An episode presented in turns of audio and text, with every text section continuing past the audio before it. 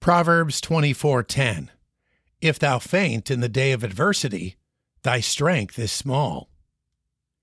Those who fall down or give up under pressure are often given a pass these days. It seems that we become too anxious to make an excuse for those who take the easy way out. Perhaps this is because we are all looking for a way to be relieved of responsibility. If we recognize their weakness, we recognize our own. Whatever the case, this verse leads us to believe that the strong person holds their ground in trials. Those who are mighty in character are ready and able to face adversity, trusting in the one who grants grace for every moment.